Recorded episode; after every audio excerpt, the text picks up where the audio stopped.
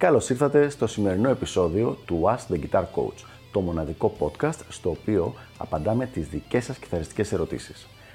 Αν ενδιαφέρεστε να εξελίξετε το παίξιμό σας στο maximum βαθμό, στείλτε μου ένα email στο email ioannis.ioannis.org για να σας ενημερώσω για τα πακέτα εκμάθησης κιθάρας του Elite Guitar Coaching.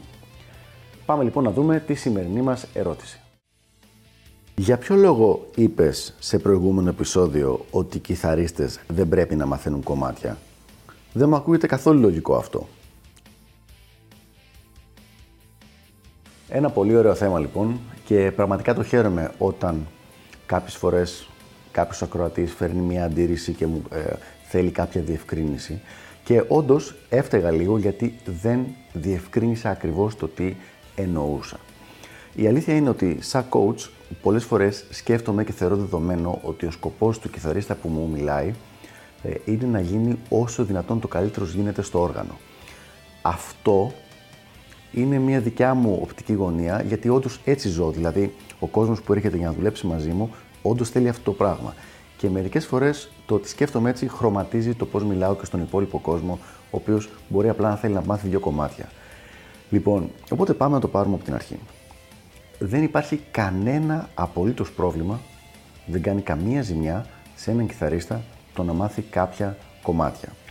Αν δεν τραυματιστεί δηλαδή, που θα το πούμε παρακάτω, δεν υπάρχει κανένα απολύτως πρόβλημα. Η οπτική γωνία με την οποία το ανέλησα την προηγούμενη φορά και θα το συνεχίσω και θα το εξηγήσω τώρα είναι η εξής. Ότι αν εσύ ας πούμε έχεις δύο ώρες την ημέρα να μελετάς, υπάρχουν πολύ πιο χρήσιμα πράγματα να κάνεις για να βελτιώσεις το παίξιμό σου από το να μαθαίνεις ε, τυχαία κομμάτια. Δηλαδή κομμάτια που απλά σου αρέσουν εσένα. Δεν υπάρχει κανένα πρόβλημα με το να το κάνεις αυτό, απλά δεν είναι μια πολύ παραγωγική ε, χρήση του χρόνου σου, του ελεύθερου ή του χρόνου της μελέτης σου. Αυτό ακριβώς λοιπόν θέλω να πω. Με απλά λόγια, υπάρχει μόνο ένας λόγος για να μάθεις ένα μουσικό κομμάτι, ε, ένα τυχαίο μουσικό κομμάτι. Και αυτός είναι ότι απλά σου αρέσει. Αν λοιπόν κοιτάμε το τι σου αρέσει και το τι έχεις όρεξη να κάνεις, εννοείται να πας να προσπαθήσεις το μάθει αυτό το κομμάτι.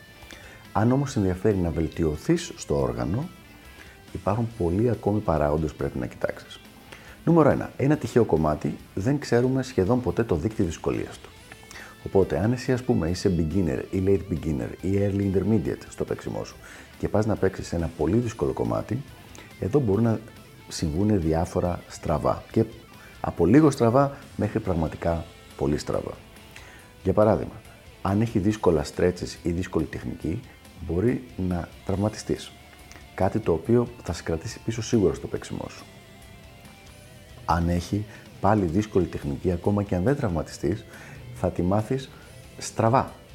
Αν δεν υπάρχει κάποιος να σε διορθώνει σε όλη τη διαδικασία.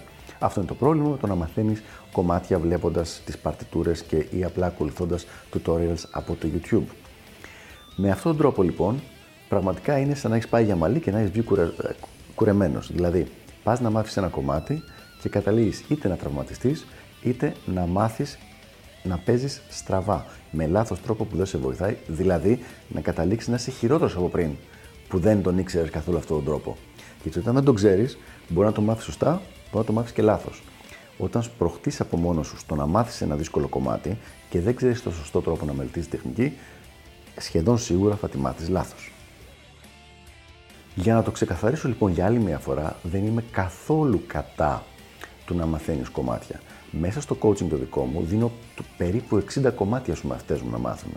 Απλά η διαφορά είναι ότι αυτό δεν γίνεται τυχαία και δεν γίνεται με ένα, με ένα τρόπο ας πούμε πραγματικά ό,τι να είναι. Αυτό που κάνουμε είναι ότι δίνουμε κομμάτια για συγκεκριμένους λόγους. Να δώσω ένα πολύ απλό παράδειγμα. Το Parisian Walkaways του Gary Moore, ένα πάρα πολύ γνωστό κομμάτι από την εποχή του με το Sting Lizzy. Είναι σε La minore και έχει πάρα πάρα πολλά σηκώματα στη La minore κλίμακα, ειδικά στη δεύτερη χορδή. Όταν λοιπόν θέλω να σιγουρέψω ότι ένας μαθητής είναι καιρός να γυαλίσει και το κούρδισμα και το performance του bending, τότε τους δίνω να μάθει αυτό το κομμάτι. Και το κοιτάμε μαζί για να μπορέσουμε να κάνουμε τις διορθώσεις. Οπότε, μαθαίνει ο μαθητής το κομμάτι, αλλά έχει και κάποιο λόγο. Ο οποίος λόγος αυτός είναι συμβατός με το επίπεδό του εκείνη τη στιγμή. Ας πάρουμε ένα άλλο κομμάτι. Ένα, το παράδειγμα, το Stairway to Heaven. Κάποια στιγμή λοιπόν θα δώσω σε κάθε σχεδόν μαθητή που έχει ξεκινήσει, που είναι beginner, late beginner, το solo του Stairway to Heaven. Ο σκοπός εδώ είναι να δει πώς ο Jimmy Page δουλεύει μαζί την πεντατονική και τη μινόρε κλίμακα, πώς αλλάζει θέσεις στην πεντατονική κλίμακα, καθώς και κάποια κλασικά rock licks, τα οποία παίζονται γρήγορα σε συνδυασμό με band και πεντατονική κλίμακα. Και πάλι λοιπόν, ο μαθητής μαθαίνει ένα κομμάτι, αλλά υπάρχει λόγος πίσω από αυτό το πράγμα, ο οποίος λόγος είναι συμβατός με το επίπεδό του εκείνη τη στιγμή. Και θα πάρουμε ένα τρίτο και τελευταίο παράδειγμα για να προχωρήσουμε παρακάτω, το, τους White Snake, το Is This Love, ένα κομμάτι σε μη μινόρε λοιπόν. Όταν ο μαθητής έχει προχωρήσει λίγο και θέλω να αρχίσουμε να κοιτάμε ε, το βιμπράτο του να είναι πάρα πάρα πολύ καλό και πολύ κοντρολαρισμένο, καθώς επίσης και το να μπορεί να παίξει άνετα σε μη μινόρε κλίμακα, σε φυσική μινόρε και σε μη μινόρε πεντατονική, τότε δίνουμε αυτό το κομμάτι. Ο βασικός σκοπός είναι το control του βιμπράτο και το να μπορέσει να, μπορέσει να παίξεις στη μη μινόρε και μη μινόρε πεντατονική κλίμακα. Αυτό λοιπόν θα το κάναμε σε κάποιο μαθητή, ο οποίος θα ήταν low intermediate στο επίπεδο και υπάρχουν τα αντίστοιχα κομμάτια για πιο προχωρημένα επίπεδα. Όπως ας πούμε, μιλώντας για Gary Moore, το The Loner για λίγο πιο προχωρημένο επίπεδο, γιατί είναι πιο δύσκολο και το κλειδί και χρησιμοποιεί ολόκληρη την κιθάρα και διαφορετικές οκτάβες, οπότε και πάλι μαθαίνει ένα κομμάτι, αλλά υπάρχει λόγος που το μαθαίνει και μετά το The Messiah Will Come Again, το, την παραλλαγή του Gary Moore, η οποία είναι πραγματικά μια αριστουργηματική εκτέλεση με πάρα πολύ μεγάλο κοντρόλ και στο βιμπράτο και στο bending. Βλέπουμε λοιπόν ότι δεν είμαι καθόλου κατά του να μαθαίνει κομμάτια ο κιθαρίστας, φτάνει να υπάρχει κάποιος λόγος πέρα από το ότι έτσι απλά του τη βάρεσε να το μάθει. Και πάλι θα επαναλάβω με κίνδυνο να γίνω κουραστικός. Αγαπητέ μου φίλε, αν εσύ να μάθεις ένα κομμάτι, ούτε εγώ θα σου πω μην το μάθεις, ούτε οποιοδήποτε άλλος. Αλλά μη, απλά μην έχεις την ψευδέστηση ότι είναι η πιο παραγωγική ε, χρήση του χρόνου σου. Από εκεί και πέρα, δεν είναι υποχρεωτικό κάθε στιγμή που θα παίζεις κιθάρα να είναι και αυτό που λέμε παραγωγική. Μπορεί και απλά να κάνεις την πλάκα σου, να κάνεις το κέφι σου, να κάτσεις για να διασκεδάσεις. Με τον ίδιο τρόπο λοιπόν ακριβώς που κάποιος, ο οποίος μπορεί με να κάνει διατροφή θα κάνει, για κάποιους σκοπούς, θα, φάει και ένα κομμάτι γλυκό ή κάτι άλλο, έτσι και ακριβώς και ένας κιθαρίστας, ακόμα και αν κάνει μια έντονη ας πούμε μελέτη με σκοπό να γίνει καλύτερος, μπορεί να πάθει και κάποια κομμάτια απλά για την πλάκα του.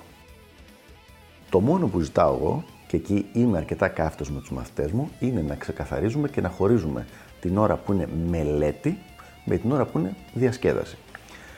Για την ώρα της μελέτης, στην ώρα της μελέτης δεν παίζουμε random ό,τι να είναι κομμάτια, όποια γουστάρουμε, όποια μας τραβήξει την προσοχή. Παίζουμε συγκεκριμένα πράγματα για να βελτιωθούμε. Την ώρα που παίζεις για την πλάκα σου όμως, εννοείται ότι μπορείς να κάνεις ό,τι θέλεις και να παίξεις και να μάθεις ό,τι θες.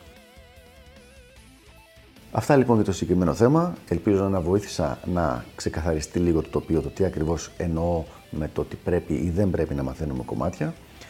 Ε, αφήστε τα σχόλιά σας από κάτω, με ενδιαφέρει πάρα πολύ να ακούσω τις απόψεις σας και τα λέμε στο επόμενο επεισόδιο του Ask the Guitar Coach. Γεια χαρά!